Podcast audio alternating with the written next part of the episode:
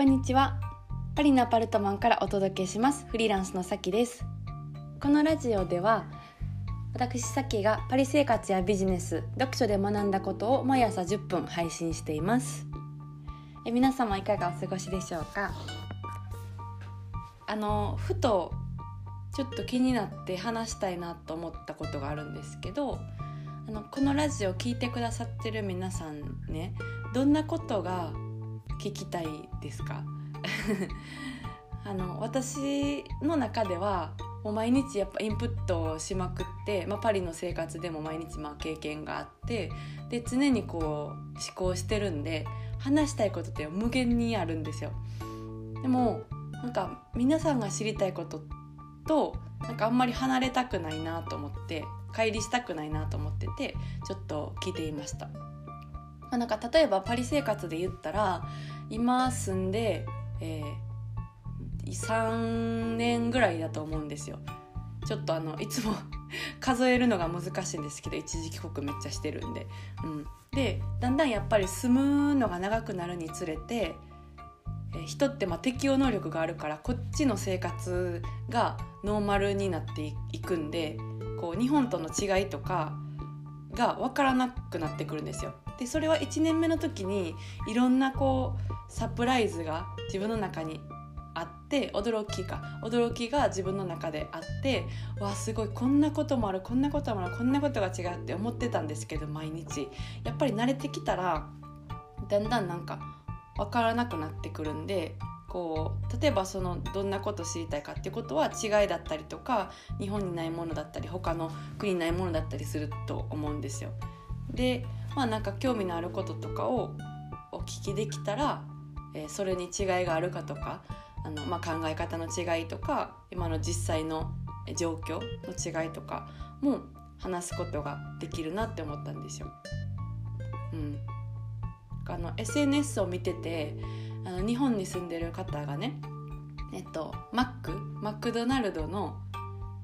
注文するこう機械みたいなのあるんですけどそれがなんか超最新みたいな感じで驚きみたいな感じで写メを撮って載せてたんですね。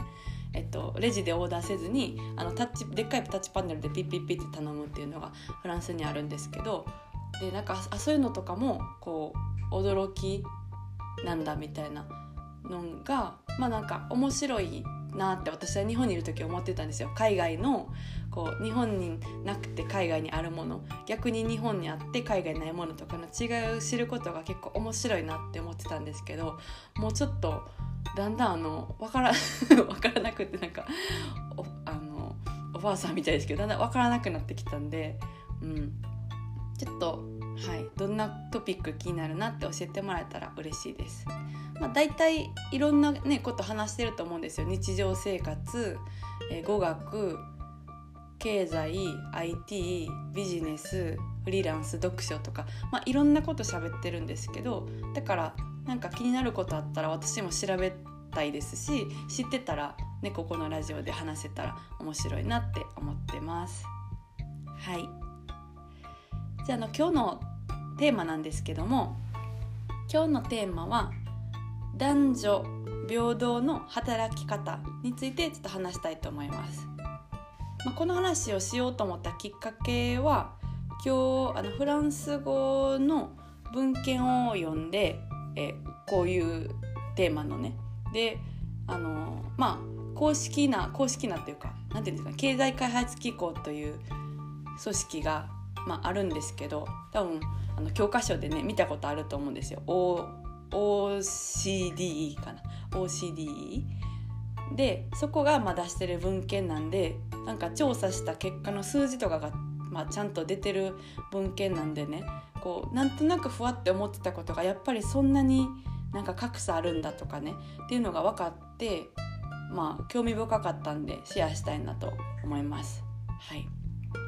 まあ、あの私フランス語はビジネスレベルとかじゃなくて今、まあ、超勉強してるところで結構があのへこみながらもあの分からないとかもあのいっぱいあってへこみながらも頑張って読んだんで、はい、あのシェアしますっていうあの自分の頑張りを主張するっていうね。はいまあ、あの経済開発機構っていうのはそもそも何かっていうとこう名前は聞いたことあると思うんですよ。でこれはまあ、あの国際組織でで、えー、まあもともとはヨーロッパとか北米の国々によって国際経済全般について協議することを目的とした国際機関なんですね。で本部はパリにあるんですよ。パリの16区に。あるんですね、うん、だからフランス語の情報は結構あの情報量とかが多いんじゃないかなと思って読みました、うん、で今はまああの日本も入ってますよね。えー、ヨーロッパとか北米ベースで始まりましたけど日本とか韓国とかもね入ってるし、うんまあ、世界的な、えー、国際的な機関と言えると思います。うん、でまあこの機関が、えー、調査してることとかはいる、まあ、多岐にわたっててえー、っとですねまあけ、えー、っと経済とか開発教育環境健康インターネット投資科学技術農業とかもういろんなことにわたって、えー、いろんな国のね現状を調査して、えー、こうしたらいいんじゃないかって指標指標を出してるんですね。うん、で今日読んだ、えー、資料は、まあ、男女の働き方に関しての、えー、イギャリテ平等さ、うん、日本語で言ったら平等ですね平等さについて話してました。うん、で、まあ、主にどういうことを話したかというと、え、賃金とか、えー、責任のあるポジションにつけるパーセンテージが男女で違いがあるということについて、えー、話してましたね。うん、で具体的に言うと具体的に言うとまず賃金に関しては同じ、えー、ポジションに男性女性がそれぞれついていて同じ時間働いてるキャリアも同じ年数だっていう時に給料がに差があるんですよ。で、えーと、それはその、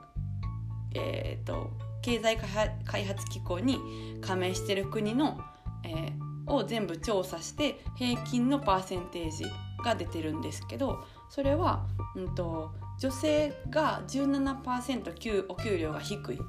賃金が低いっていうことが調査の結果出てます。全く同じポジションで全く同じキャリアで働いてたとしてでもその性別があることで17%女性が低いです。その性別の理由だけで。うん、でそれがあってあまあまあなんかなんとなくちょっと感じてたけどやっぱ低いなみたいな。でもその2倍とかそんな感じではないなとは思ってたんであ17%なるほどみたいな感じでした私の印象は。うん。まあ、国によってね差があると思いますけどこうおしなべて平均したらそんなパーセンテージらしいんですよ。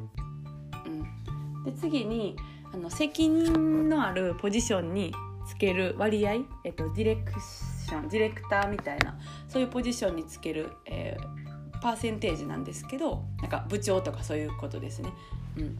で何パーセントぐらいだと思います？男女で、えー、部長のポジションにつけてるのが男性が総合的に何パーセント？女性が何パーセントだと思いますか？ちちちち、うん。まあ、なんかちょっと差はあるなとは思ってたんですけどね ちょっとちちちのシンキングタイム短すぎて あのすいません意味わからなかったと思うんですけど、はい、勝手に進めてました。うんまあ、あの私はなんとなくちょっと男性の方が高いんかなってその部長とかのについてる割合がね思ってたんですよ。でまあなんかスローガンみたいなのがフランスで出ててその写真を見たんですね。はい、でその写真ではえー、とですねどこやったかな。あそうえっ、ー、とまあ女性がそういうディレクター的なポジションにつけつけてるのが80%男性は20%で、まあ、全部で100%っていう数え方ですけど。っていうこうスローガンみたいなのが出てて。で最後に「はてなびっくりマーク」ってついてるんですよ。でこれはまあすごいフランス的なやり方なんですけどフランスってめっちゃ皮肉の国なんですよね。でそういうこうなんか深刻なことをあの、えーと、アイロニアイアイロニックで、えー、逆とかにすることであの主張するみたいなまあ、性格の国民性が、えーと、国民性があるんですけど、まあ、なんか女性が80%男性が20%そういう部長とかの管理職に就くっていうスローガン。でその後にハテナびっくりマークがついてるっていうのを見たんですけど、まあ、あの実情は逆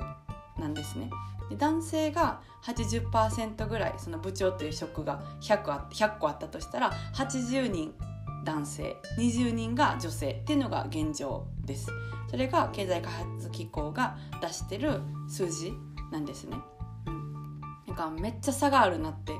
思ったんですよ。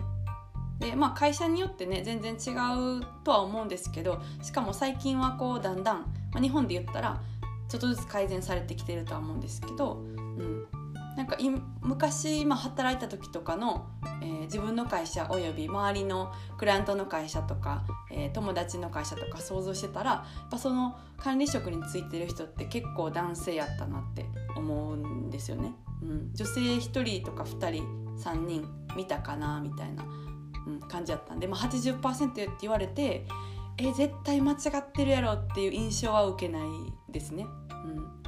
私は日本でしかあの正規雇用で働いたことがないんで他の国の、ね、実情って、えー、全部は知らないですけど、うんまあ、あのフランスも結構そういう感じらしいんですよ。なんか平等とかね歌ってるし、えー、女性とかもねめちゃくちゃ働いてるから結構そのイガリテなんかなって思うんですけど、まあ、あの結構差はあるらしいんですよ。でフランス人の、えー、女性の友達もあの給料がやっぱ低いからそのネゴシエーションしてるみたいなのはよく言ってるんですけど、うん、で、まあ、そのポストに関しても同じですね。そう。女性がすごく働ける環境ではあるんですけど管理職になれるかどうかって言ったらまた別の問題。で、まあ、そういう現状があるみたいなんですね。うん。まあ、あの皆さんこれを見てどう思われましたでしょうか？はい。まあ、そういうなんかちょっと話をしたいなと思って今日はいしました。でなんか私がまあ思うのはこういう話をするとね結構なんかフェミニストかみたいな感じになりがちな感じがするんですよ風潮的に、えー、女性の権利とかを歌ったら、まあ、すぐフェミニストかみたいななるんですけどあのよく考えてほしいんですけど、えー、まあ、普通のことじゃないですか。あの